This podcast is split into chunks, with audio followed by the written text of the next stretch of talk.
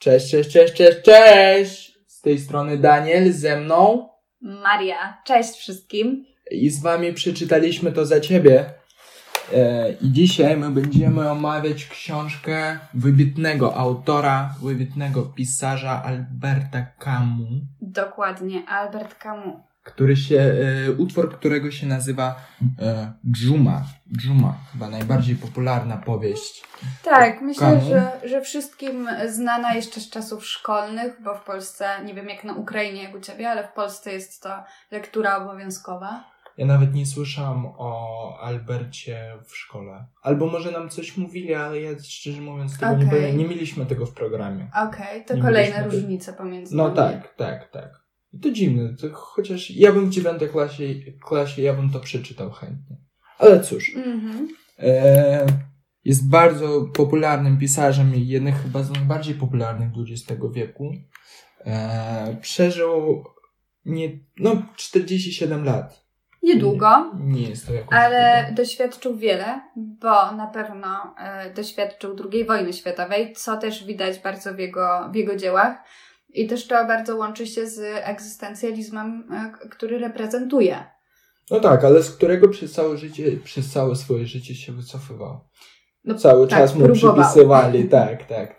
Ale to jest nowy kierunek egzystencjalizmu, który założył, możemy tak powiedzieć. On zaczął mówić o tym, że tak naprawdę istnienie człowieka jest naszą najważniejszą rzeczą. Przed nim egzystencjalizm mówił jednak co innego. Tak? Ale generalnie z założenia ten egzystencjalizm mówił i też to wybrzmiewało w Dżumie u Camusa, że jednak człowiek żyje dosyć bez sensu. Tak. Że życie człowieka kończy się śmiercią i poza tym on pisze dużo o tym, w swojej twórczości, ale najpierw po prostu porozmawiajmy o nim. Tak, dokładnie. Dostał Nobla w 1957 roku, co jest chyba największą literacką nagrodą. Tak, zdecydowanie. Nawet w dzisiejszych czasach. Jest nagroda Pulitzera. Tak, ale Nobel w dziedzinie literatury jest bardzo ceniony, to jest niezaprzeczalne. Tak, racja, na 100%. Urodził się ogólnie w dosyć biednej rodzinie we francuskiej Algierii.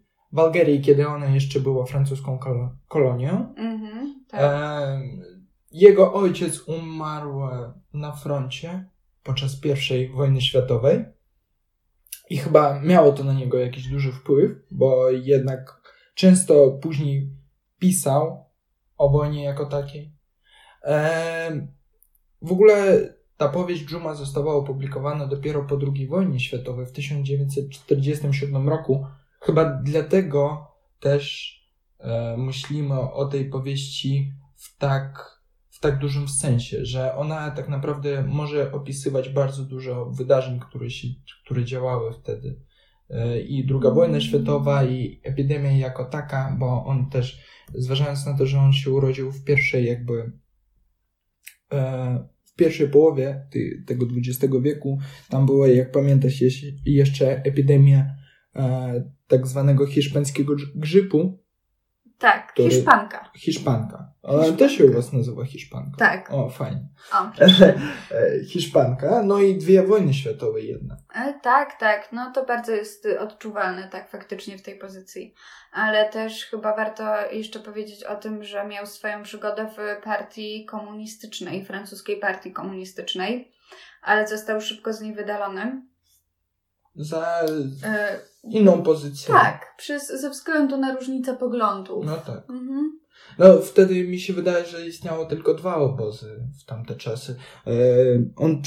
On wstąpił do komunistycznej partii w 1935 i to było takie przedwojenne czasy. Mi się wydaje, że Europa dzieliła się na 2 obozy. Albo nacjonaliści, nacyści, albo komuniści, socjaliści. Tak. I on nie czuł siebie częścią ani jednego, ani drugiego. I jakby nie był przypisany nigdzie. Nie był przypisany nigdzie, tak. To prawda. Bardzo lubił teatr. Bardzo lubił teatr. W jakiś czas zaczął nawet stawić jakieś i pisać jakieś piesy. Postawił kilka też dramatów i w ogóle niósł tą miłość do teatru aż do samego końca swojego życia. I chciał tym się zajmować. Tak, miał wcześniej jeszcze chyba krótką przygodę z dziennikarstwem. Potem przeniósł się do Paryża z kolonii, z Algierii. I cóż, i właśnie tam chyba już kontynuował tą przygodę z teatrem. Tak, jako działacz teatru i jako pisarz przede wszystkim, tak. Bo nie chciałaby go porównać, on w ogóle chciał odejść od tej polityki, od tych artykułów, filietonów i tak dalej i zająć się właśnie teatrem i pisaniem właśnie powieści. No i zginął w 1960 w wypadku samochodowym, kiedy wracał do Paryża z Prowansu. Z Prowansji, tak. Wracał z Prowansji i po prostu umarł w wypadku samochodowym. No i tak. Umarł od razu na miejscu. 47 lat, a tak bogate życie. To prawda, tyle doświadczeń, tyle przeżyć. Łącząc to jeszcze z tym, jakie miał poglądy i jak rozumiał życie, to dosyć tragiczna śmierć. No tak. Tak, tak. On by mógł jeszcze bardzo dużo zrobić dla tego świata. Tak, szczególnie, że te czasy też były dla niego bardzo ograniczające, więc na pewno nie wykorzystał swojego potencjału. Na 100%. Tak. Porozmawiajmy o Dżumie? To już jest ten czas. Jak powiedziałem wcześniej, opublikował on ją dopiero w 1947 roku i to jest bardzo ważna powieść w jego bibliografii. Zaczyna się ona od opisu miasta Oran. Tak. W Algierii. Czyli tam, skąd pochodził Camus. Nie stąd pochodził, on w jakiś czas przyjeżdżał tam i żył tam, kiedy zaczęła się wojna we Francji i on pojechał do Oranu i mieszkał tam chyba przez 1,5 roku. Więc te wszystkie... Bardziej mam na myśli to, że był z tamtego rejonu. Z Algierii jako tak. Tak, dokładnie. Okej. Ale jednak mieszkał w Oranie przez jakąś część swojego życia, więc te wszystkie... Ten opis miasta, który on tutaj pokazuje, mi się wydaje, że jest dosyć prawdziwy. Nie wiem, jak wygląda Oran dzisiaj, ale zważając na to, że był tam, to bardzo prawdopodobne, że to jest prawdziwy opis tego, jak widział miasto. Tak, jego subiektywne spojrzenie na to miasto i rzeczywiście wysnuł taką wizję dosyć brzydkiego miasta, brzydkiego miejsca do mieszkania.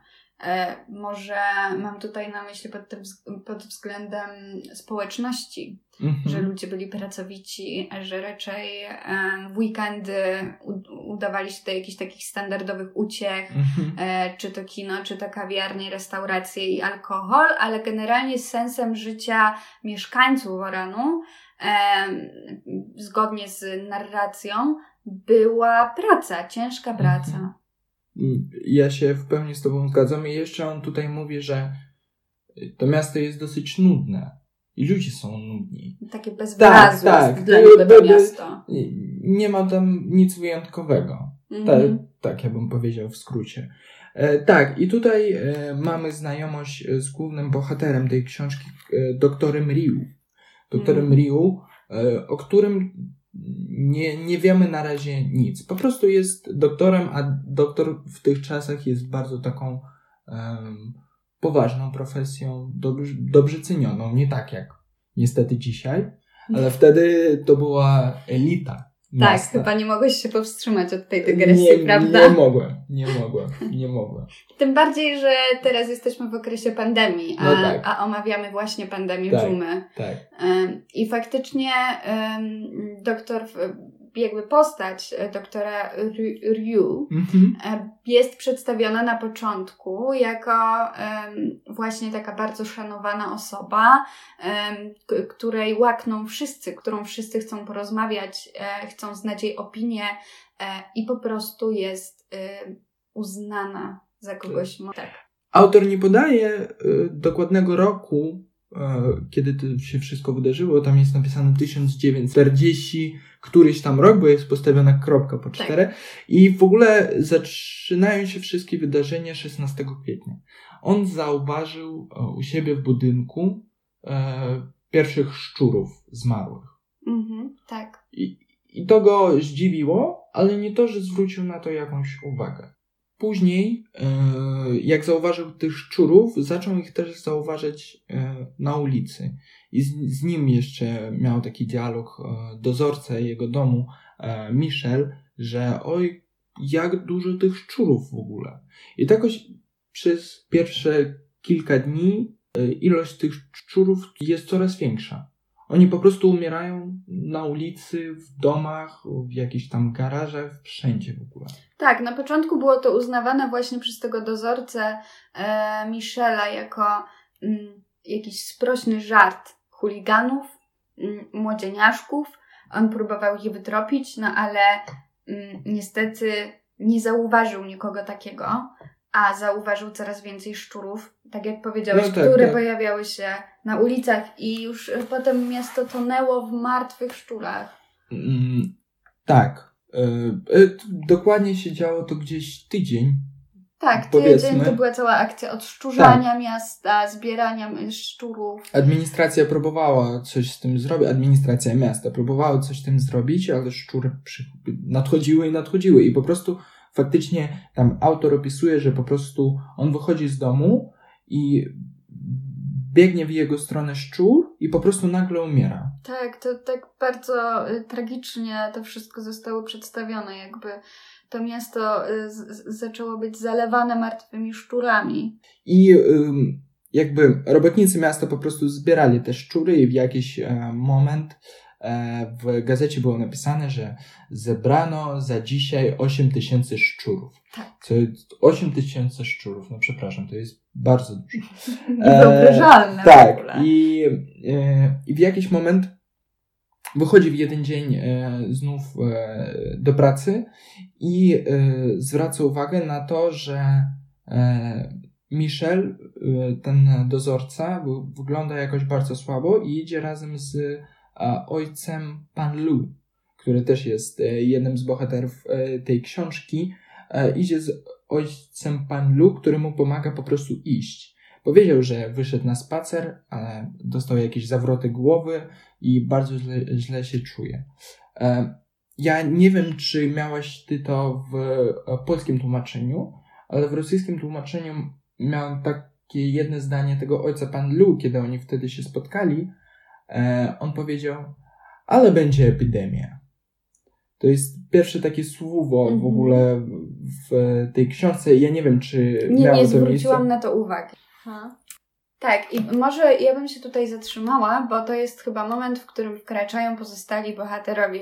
Wszyscy są bardzo kluczowi. Czyli mamy doktora Rieux, mamy Michela, który wkrótce niestety umiera i staje się tą pierwszą taką namacalną ofiarą Dżumy.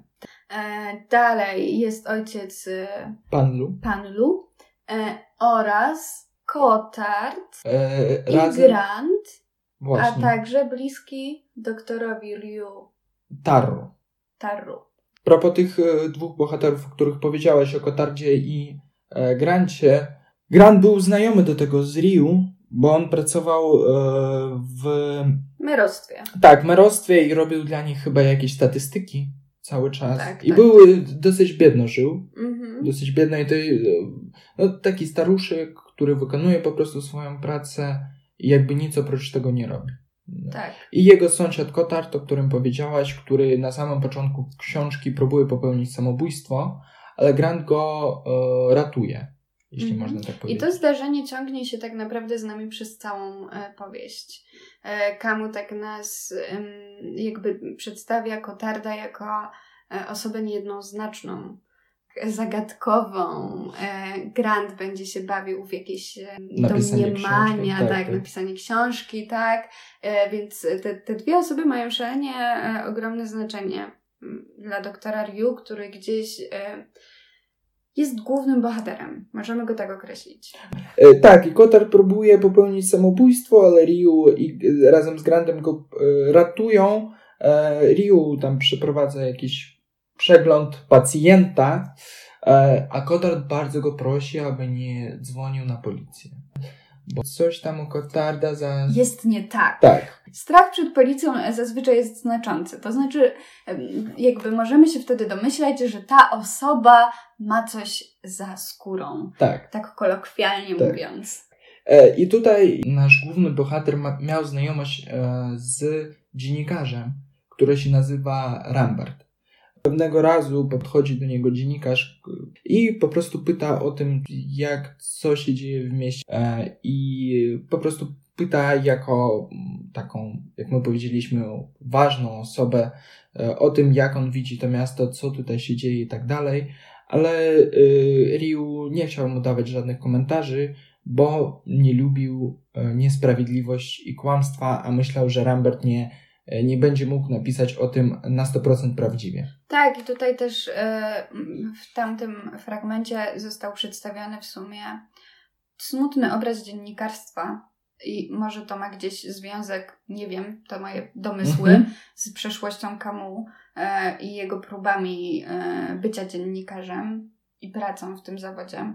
Rambert przyznał się do tego, że on nie będzie mógł, nie jest pewien, że będzie mógł napisać całą prawdę.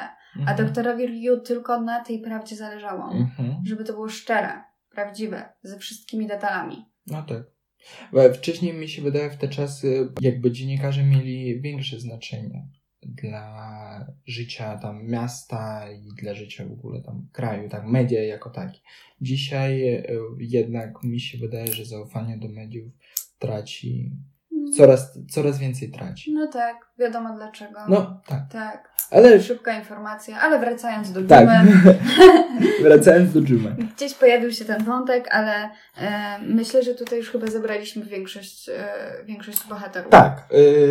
Dr Rieux też miał żonę, która była ciężko chora i do samego końca książki nie wiemy, na co dokładnie jest chora, ale na samym początku odprowadza jej na pociąg do jakiegoś sanatorium, gdzie ona miała przyjść jakieś leczenie. Na następny dzień przyjeżdża mama Rieux do Oranu, dlatego, że po prostu pomóc mu... prowadzić tam, tak. Jak wiadomo, on był lekarzem, który był bardzo zajęty. Tak. Codziennie jeździł na obchody i w ten sposób mógł też zaobserwować wzrastającą liczbę chorych. No niepokojąco chorych osób. I w jakiś moment szczurów po prostu nie stało, a chorych nadchodziło coraz więcej. Tak, tak. A zaczęli chorować ludzie. Tak. Najpierw to było jakieś tam 10-15 osób dziennie, plus minus, i od razu Rieux to zaczęło niepokoić. Jakoś próbował rozmawiać ze swoimi kolegami, ale tutaj wszyscy się bali tej nazwy. Wszyscy się bali tego słowa Dżuma. Tak. Nikt nie chciał go omawiać i w końcu Rieux doprowadził do tego, aby było jakieś takie sanitarne zebranie. Pierwszy raz słowo Dżuma na tym zebraniu powiedział jego kolega, a Rieux tylko potwierdził jego słowy. Prefekci i inni lekarze bali się dużej paniki wśród obywateli miasta. Można ich zrozumieć, bo nie wiadomo, do czego mogłaby doprowadzić ta panika. Oni się umówili na to, że będą wprowadzone jakieś małe restrykcje, ale dr Rieux myślał, że tego nie starczy. Dlatego, tak, żeby... on był od początku sceptyczny bardzo. Tak. Chciał wprowadzić, jakbyśmy teraz powiedzieli, całkowity lockdown. I to się wkrótce stało. Ale... Na razie po prostu wywiesili jakieś ulotki na domach. Ostrzegawcze. Tak, z bardzo ostrożnymi słowami, jakby dr Rieux, kiedy podszedł do tej listówki jakby i przeczytał i pomyślał sobie, że to nie uratuje ludzi. Ludzie nic nie zrozumieją z tych ulotek. Ostrzeżenia? Jakie ostrzeżenia? Ale przed czym, prawda? Tak, pojawia się takie pytanie. Tak, że nikt nawet nie wymawiał tego słowa wśród mieszkańców miasta, więc skąd oni by mieli wiedzieć, co tak naprawdę się dzieje. Z każdym dniem chorych przychodzi coraz więcej. Władze miasta rozumieją, że te restrykcje po prostu nie pomagają. I zamykają miasto. Zamykają bramę miasta, wszyscy są ograniczeni, nie mogą wyjeżdżać, nikt nie może wjeżdżać. Zostało zablokowane i zakazane wysyłanie listów, bo wtedy tak wyglądała korespondencja, przypomnę. wszystko, ludzie zostali jakby zatrzymani w Oranie, zamknięci, odizolowani, żeby dżuma się nie rozprzestrzeniała, a więc nikt nie mógł wyjechać. Wjechała do Oranu tylko jedna osoba i to była żona doktora Castella. Też ważna postać. Udało jej się. Tak, jej się udało, ale to dlatego, że oni mieli jakąś bardzo silną relację. Ona zdecydowała się zaryzykować. I była to jedyna bohaterka, która po prostu zdecydowała się na życie wśród dżumy. Tutaj się zaczyna panika, tak naprawdę. Ludzie zaczynają panikować, bo sami nie do końca rozumieją, o co chodzi. W sumie ze swojej strony mogę powiedzieć, że ja tak samo reagowałem na ten pierwszy lockdown. No ja nie widzę tego wirusa, ja nie widzę, no wśród mnie chodzą ludzie i wszystko jest w porządku, tak. Ja rozumiem. Twoje po prostu nie są chorzy, tak, nie słyszysz o tym. Nie czujesz po prostu to, że to jest wśród jakby twoich znajomych, twojej rodziny, że to gdzieś istnieje, ale gdzieś daleko. Ale w życiu miasta, jak podaje dr Rieux, na samym początku nic się nie zmieniło, nawet jak miasto zostało zamknięte. Wszyscy tak samo chodzili do sklepów, nie wiem, do kawiarni, do kina. Kawiarnie pozostawały otwarte, tak jak powiedziałeś, restauracje też żyły. Ludzie wtedy się udawali na jakieś wielkie popijawy. Było bardzo dużo właśnie alkoholu przede wszystkim, ponieważ chodziły takie głosy, taka narracja, że alkohol odkaża i może być zbawienny, jeżeli chodzi o walkę z chorobą. Także wszyscy się rzucili na to, żeby wieczorami po prostu pić. To jest normalna reakcja. Tak, też tak myślę. Tym bardziej, że to było dla wielu bardzo ciężkie. I tutaj znowu przychodzi do nas Rambert, dziennikarz Rambert, który od samego początku próbuje wyjechać z miasta. Jak tylko go zamknęli, on od razu ja chcę wyjechać, bo tam mam żonę. W Paryżu. Tak, w Paryżu, bardzo ją lubię. Od razu przychodzi do doktora Rieux, o którego prosi, aby zrobił jakieś pismo o tym, że nie jest chory. Żeby Rambert z tym pismem poszedł gdzieś do prefektury i go jakoś, nie wiem, wypuścili z miasta czy co. No dr Rieux powiedział, że tego nie zrobi. Po prostu. Tego nie zrobi, bo nie ma... No to nie jest faktem, że Rambert nie jest chory. Tak, to właśnie chciałam powiedzieć, że to jest dokładny opis sytuacji, w której znajdujemy się my wszyscy teraz w naszej pandemii koronawirusa. Czyli, że dr Rieux nie mógł zapewnić Ramberta, że on nie będzie chory za godzinę. Tak. I Rambert zaczął szukać jakichś innych szlaków do wyzwolenia z tego miasta. Do wyzwolenia z tego miasta. I tutaj też mamy znajomość z Johnem Tarrou, który jest po prostu zamożną osobą, która przyjechała do Oranu znaleźć pokój wewnętrzny. On przyjechał tutaj przed dżumą, mieszkał cały czas w hoteliku i wszystko, co on robił, de facto to po prostu obserwował. Czasami w książce, która jest napisana w formie jakiegoś takiego dziennika dżumy, są wstawiane takie notatki tego dziennika Tarrou i widać, że na samym początku jakoś stroni się. Tak.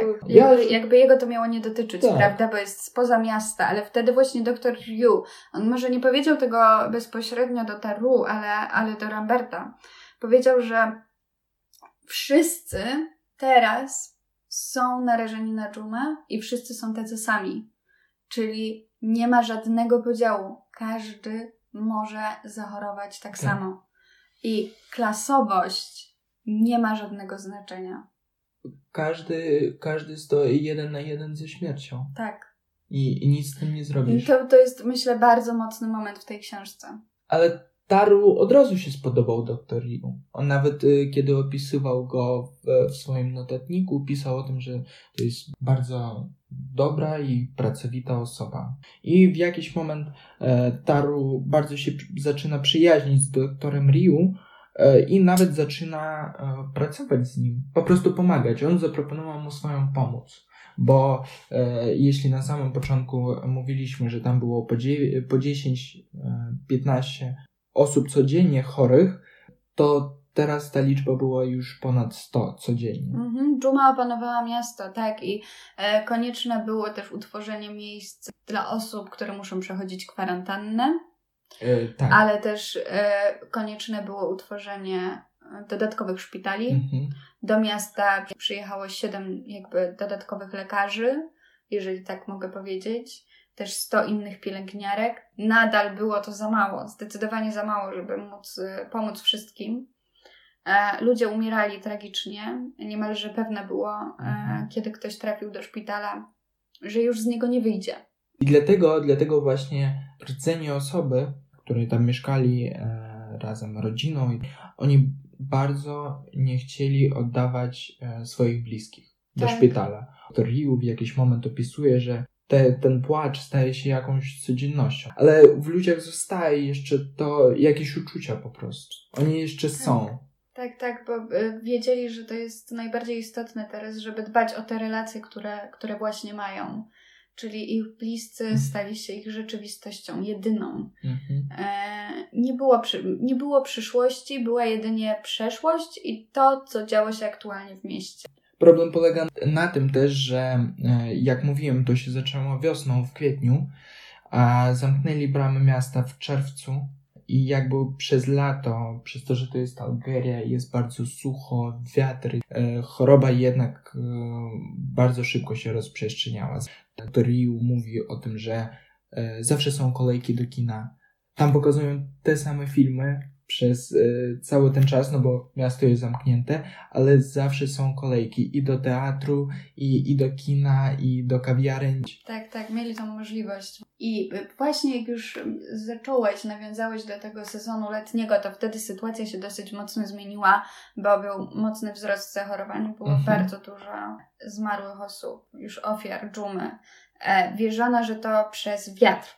Właśnie, przez warunki atmosferyczne, że to wiatr przenosi dżumę. Tak naprawdę, kiedy już dżuma pochłonęła wszystkie szczury, to pchły zaczęły przenosić tą chorobę na człowieka. Czyli tak naprawdę nie był to wiatr. No ale jednak ludzie próbowali to sobie w jakiś sposób wytłumaczyć i to była ta ich odpowiedź na to, dlaczego epidemia tak bardzo ich pochłania. Tak samo jak dzisiaj. Jakby ludzi nic nie wiedzą o chorobie i próbują sobie wyjaśnić to w jakiś inny sposób. No po prostu nie mają... Taki bardzo oczywisty. Tak, nie mają jakichś dokładnych informacji. Dzisiaj żyjemy w czasach epidemii, teraz po roku my mamy już więcej informacji, ale wtedy w zamkniętym algierskim mieście, kiedy jest ograniczona ilość lekarzy, która może faktycznie leczyć, kiedy szczepionki, którą przywieziono z Paryżu, od razu Castel próbował skontaktować się z Paryżem propos szczepionki, która bardzo długo dochodziła, a nawet kiedy doszła, jej było za mało. Zdecydowanie za mało, szybko skończyły się zasoby i wtedy właśnie, jak już jesteśmy przy nim, on zaczął pracować nad swoją własną szczepionką. Tak, bo nie miał wyboru po prostu. Nie miał wyboru, narodziła się nowy rodzaj, mutacja dżumy, dżuma płucna, która była też równie groźna po prostu. Dżuma nie może być niegroźna. Dżuma nie może być niegroźna, powiemy dlaczego. To dzisiaj jakoś to nas nie spotyka, ale dżuma dla mnie zawsze, nawet kiedy uczyłem się historii w szkole, dla mnie to było coś naprawdę strasznego. To była sama śmierć, bo kiedy widzisz te liczby, w ciągu całej historii umarło gdzieś 100 milionów ludzi. I to tylko to, jakie liczby my mogliśmy znaleźć, tak? Tak. Może ich być naprawdę więcej, ale 100 milionów to jest zaskakująca liczba. Powrócimy do naszego Oranu i doktora Rieux. Z czasem, kiedy choroba zaczęła się coraz więcej rozprzestrzeniać, to wszystko przeszło. W ogóle doktor Rieux odczuł tą zmęczoną rutynę. Codziennie robił to samo. Jedyną go rozrywką, ja bym powiedział, są jego relacje z Tarrou, z którym on się bardzo przyjaźni. Tarrou założył taką drużynę wspomagawczą, powiedzmy, gdzie po prostu... Wspomagającą, gdzie zapraszał wszystkich chętnych, dlatego żeby pomogli w walce z dżumą.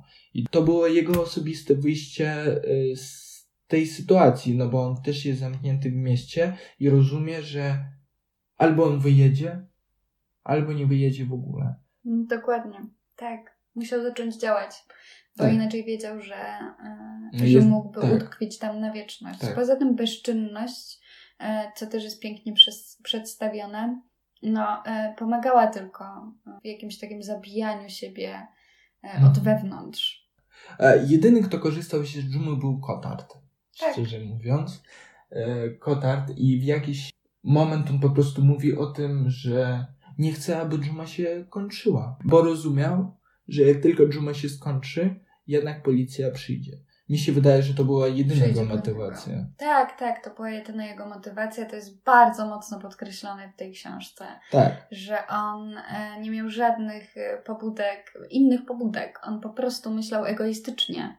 I mimo tego, że trupów było już tyle, że wywozili je nocą w tramwajach, że je musiano spalać, że nie było miejsca na pochówek, on nadal czerpał satysfakcję z tej sytuacji, bo był bezpieczny.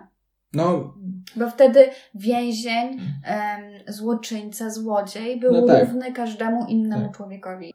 Masz rację. Z drugiej strony ja nie mogę w żaden sposób go oceniać jako człowieka, no bo to jest jego reakcja obronna. Jakby nic z tym nie zrobisz, bo chociaż Rieux i Tarrou próbowali go zachęcić do wstąpienia do tych drużyn wspomagających, ale on po prostu powiedział, że nie jest mi to potrzebne. Nie chciał pomagać. Nie, bo on nie chciał, żeby to się skończyło, dlatego jak gdzieś tak... odczytuję go jako jednostkę czysto egoistyczną i rozumiem, że to jest gdzieś zachowanie obronne. Ale nadal bardzo egoistyczne. Ja myślę, że było dużo osób, które w żaden sposób nie pomagało lekarzom. Nie możemy mówić, że każda z tych osób jest egoistyczna. Oczywiście, że nie. Straszeć śmierć jest porażające i sami tego teraz doświadczamy. Ale w momencie, kiedy uciekasz się od odpowiedzialności za czyny, które popełniłeś, w tak, myślę, dosyć paskudny sposób. No bo gdzieś dżuma jest paskudna. W ogóle tam była taka święta trójka, ja bym powiedział. To był Rieux, Tarrou i Grand. Grand też bardzo pomagał drużynom, bo on robił codzienne statystyki. On się na tym znał i w ogóle oni bardzo dużo czasu spędzali też u Granda w domie, w mieszkaniu, gdzie on im pokazywał rzecz, nad którą pracuje już 10 lat, ale tak naprawdę pracował tylko nad jednym, jedynym zdaniem, dla którego nie mógł znaleźć po prostu dokładnych słów. On cały czas mówił o jednym zdaniu i pytał, jak on może go zmienić, aby to brzmiało tak, jak on widzi to w swojej głowie. Cały czas poszukiwał odpowiednich słów. To się chyba gdzieś wiązało z jego przeszłością, którą zdradził w pewnym momencie doktorowi Rieux. Powiedział o tym, że żona go zostawiła. Że właśnie jego skazą, powiedzmy, jego największym problemem jest to, że on nie zna słów i jest po prostu... i używa ich mało. Czyli mało mówi, bo twierdzi, że każde słowo powinno być tak bardzo rzetelnie i dokładnie dobrane, aby móc opisać sytuację, wyrazić uczucia. I przez to chyba stronił w ogóle od mówienia. Też dlatego stracił żonę. Z jednej strony to jest dobry skill, że po prostu myśleć nad tym, co mówisz do innej osoby, ale nie tak przesadnie. To jest skrajność. To już było za dużo i cały czas poprzestał na tym jednym zdaniu. Jedno zdanie napisał przez chyba 5 lat tworzenia powieści. Zapisał 50 stron jednym zdaniem w różnych wersjach. Tam było jakieś zdanie, ja już dokładnie nie pamiętam, ale coś o koniach w parku, i faktycznie za każdym razem, jak dr Rieux opisuje Granta, to on cały czas mówi o tych samych koniach i o tym samym parku. Tak naprawdę narracja pozwala nam poznać każdego bohatera tak bliżej, to mamy tę różnorodność perspektyw. I to jest bardzo fajnie, bo ty naprawdę widzisz człowieka jako całość. Tak. Albo próbujesz go zrozumieć jako całość, a nie jakąś tylko jego dobrą albo złą część. I teraz właśnie historia Ramberta, dziennikarza. Jak mówiliśmy, on próbował wydostać się z miasta i w jakiś moment mu niemal się to udało. No, chyba Rambert był właśnie tą osobą w tej powieści, która trzymała tą nadzieję do samego końca. Chciał wyjechać z tego miasta i aż, niemal to zrobił. Miał znajomość z żołnierzami, którzy stali przy bramce, jakoś tam wyszedł na nich i była tam taka specjalna jakby operacja, jak on wyjdzie z tego miasta. Rzeczywiście chciał zapłacić wszystkie swoje pieniądze, aby tylko wyjechać. Tak, bo on chciał powrócić do tej ukochanej, która czekała na niego w Paryżu i nawet podczas rozmowy z doktorem Rieux on powiedział, że dla niego podejście walki o to, żeby wyjść z tej dżumy jest absurdalne, tak. Że on chce walczyć o swoje szczęście. Mhm. I dr Rieux też zauważa w tym momencie, że z jednej strony Rambert ma rację. On go rozumie. Chce iść do swojego szczęścia i w tym nie ma nic złego. Też ja tutaj zauważyłem przez całą książkę dr Rieux jakby próbuje nie myśleć źle o swoich jakby najbliższych kolegach. Podczas tej dżumy. On jakby że jest cały bardzo obiektywny. Tak, że często próbuje po prostu wyjaśnić, dlaczego tak dokładnie robi ta czy inna osoba. I to jest też bardzo dobrze mieć taką jasną głowę nawet w tak ciężki czas. To prawda. Wtedy gdzieś ten obiektywizm i poczucie, jakby nie poczucie, ale to jest złe słowo. Chyba bardziej chodzi mi o możliwość oceny sytuacji, spojrzenia na fakty, opisania ich i kierowania się przede wszystkim nimi jest niezwykle ciężka, niemalże nie do osiągnięcia. Ale Rieux naprawdę jakoś zbyt dobrze radzi. Tak, stworzył prawdziwą kronikę wydarzeń. Tak. Prowadzi nas płynnie przez to wszystko i docieramy chyba do już takiego ostatecznego momentu, kiedy dżuma obezwładniła miasto już tak bardzo jesteśmy w lecie. Tak, już nawet jesteśmy bliżej jesieni. Był ten jeden moment z tym dzieckiem. Tak, z Filipem. Jest synem sędziego, takiego ojca tyrana, który nie był dobry i nie był na pewno partnerem dla swojego syna. Raczej ta ich relacja jest opisana jako ciężka i jednostronna. I w jakiś moment po prostu Filip choruje na dżumę, sędzia to rozumie i od razu zaprasza Rieux.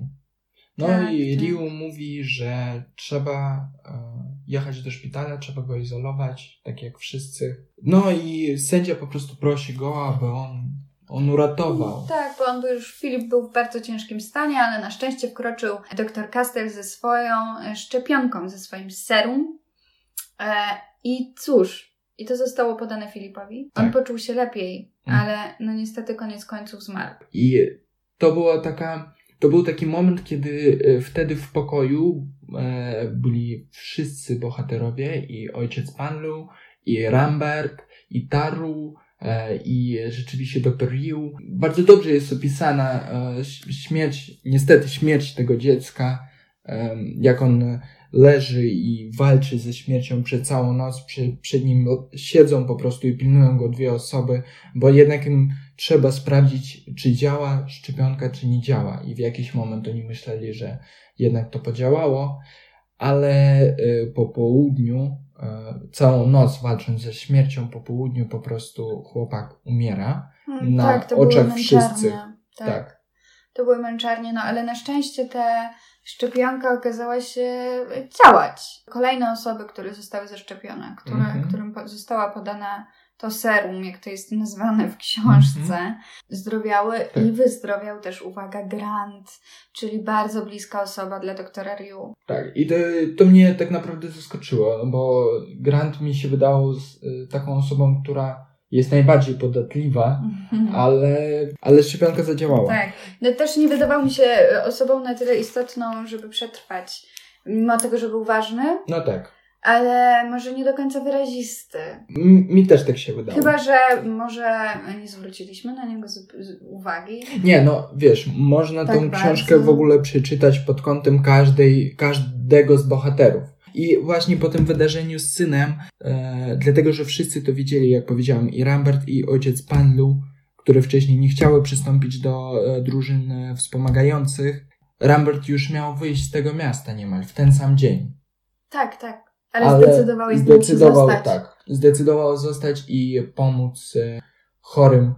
Tak, ale myślę, że tutaj na niego też wpłynęła chyba ta informacja o żonie doktora Rieux, o tym, że on też jest z dala od swojej ukochanej. Tak. A mimo to zachowuje się, chciałabym powiedzieć bohatersko, ale to nie jest bohaterstwo. To jest chyba stawianie czoła sytuacji, w której po prostu znalazła się cała społeczność. No i trochę pogardy też widać, bo w tych rozmowach z Rieux on cały czas mówi, że ja nie jestem w takiej samej sytuacji jak doktor, że moja sytuacja jest wyjątkowa, że ja muszę wyjechać, bo moja miłość jest wyjątkowa. I ja to tak odebrałem. I czułem w tym trochę pogardy.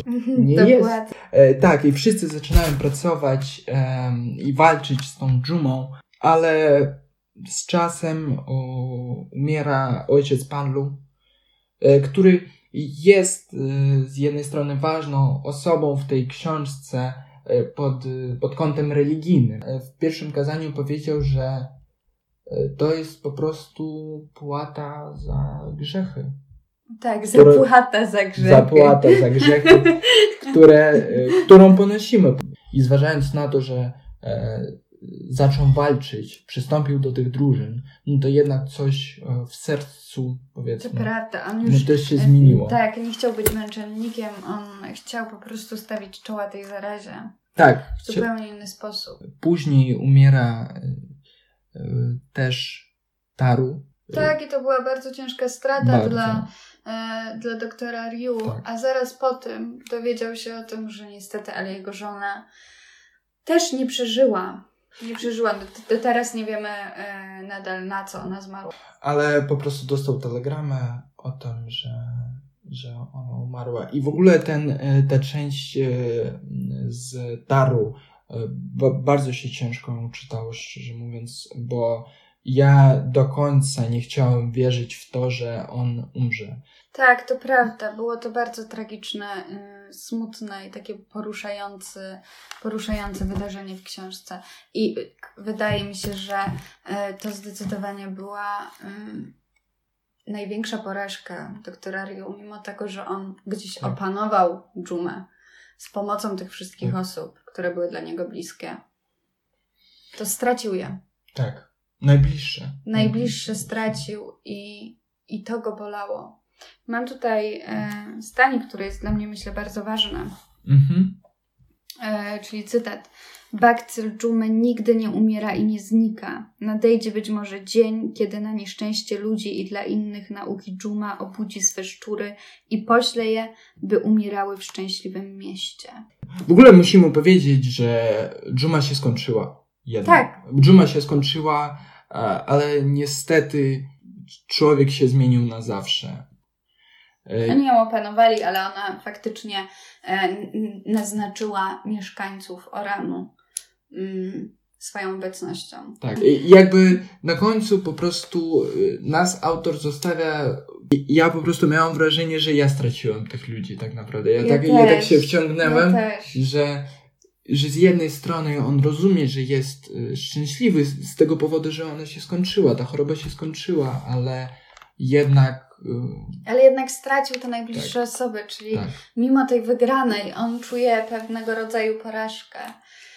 Tak samo chyba jak większość mieszkańców Oranu, no bo niemal każdy z nich stracił albo siostrę, albo brata, albo mamę, albo tatę, albo córkę. Też tego dotknął bakcyl dżumy, przed którym nie da się uciec.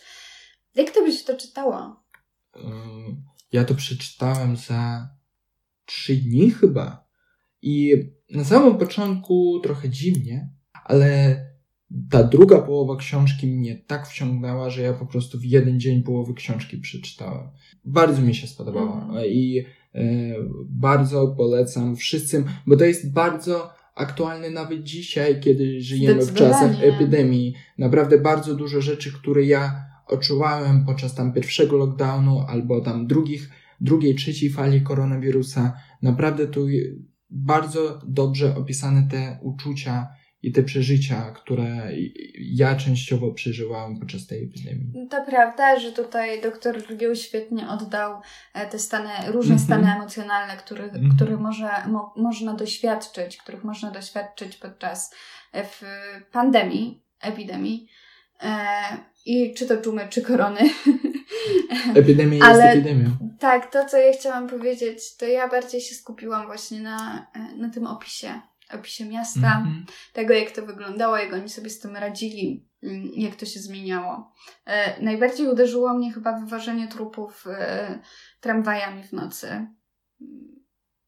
Gdzieś to było już takie, widać zupełne odebranie człowiekowi godności, ale było to też jedynym możliwym wyjściem. Tak, że człowiek już stoi na tym etapie, kiedy on już po prostu nie ma wyboru.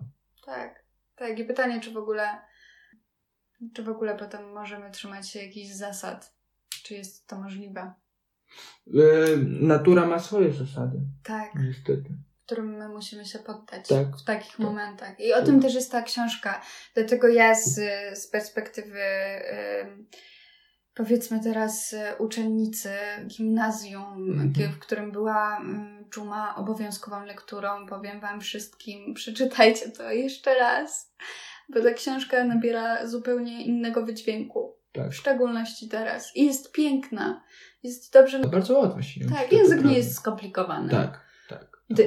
Temat jest na tyle ciężki i trudny, że język, sposób, w jaki autor przeprowadza nas przez to wszystko, jest tutaj znaczący, bo czyta się to płynnie. Super. Przejdziemy do cytatów. Ty zaczynasz, czy ja? Zacznij. Mam kilka ulubionych cytatów z tej książki. Tak, pierwszy. Klęska żywiołowa rzecz zwykła, ale ciężko się w nią wierzy. Na świecie zawsze istniała i dżuma, i istniała wojna, ale dżuma tak samo jak wojna zawsze zaskakuje. I to na 100% prawda, że kto się spodziewał koronawirusa? No, jakby... nikt. Nawet kiedy on już był u naszych bram, jak u bram Oranu, a to my nie wierzyliśmy, że to nas dosięgnie. Pamiętam ten stan dokładnie. To było jakoś rok temu. I drugi cytat Tarrou. Kto on, święty? Pytał u siebie samego Tarrou. Tak, jest święty, jeśli tylko ta świętość jest zbiorem przyzwyczajeń. I to też on myślał o tym właśnie w tym już środku dżumy i tutaj po prostu w tym momencie widać, jak zmienia się rozumienie w ogóle wszystkiego wokół siebie. O, ja bym tak powiedział. Że ta perspektywa musi zostać zmieniona, żeby móc przetrwać, prawda? To ja tutaj mam, myślę, cytat, który świetnie do tego nawiązuje. Mogę już przeczytać? Tak, proszę bardzo. Ja to było z początku książki w sumie. Doznawali więc głębokiego bólu wszystkich więźniów i wszystkich wygnańców. Byli pamięcią nieprzydatną do niczego. Nawet ta przyszłość, o której rozmyślali bez przerwy, miała jedynie smak żalu. I to tak bardzo dało mi do myślenia, że no niestety, ale w tej sytuacji, w której my jesteśmy i w której byli mieszkańcy Oranu, przeszłość może budzić w nas tylko tęsknotę za jakimś tam stanem, za tą wolnością, o której mówimy i która już nie powróci. To znaczy ona będzie inna. Musimy zrozumieć to, że rzeczywistość się zmienia. Zmieniła już. Tak. I tak jak wcześniej już nigdy nie będzie. Czyli nie ma powrotu do normalności. Będzie coś zupełnie nowego.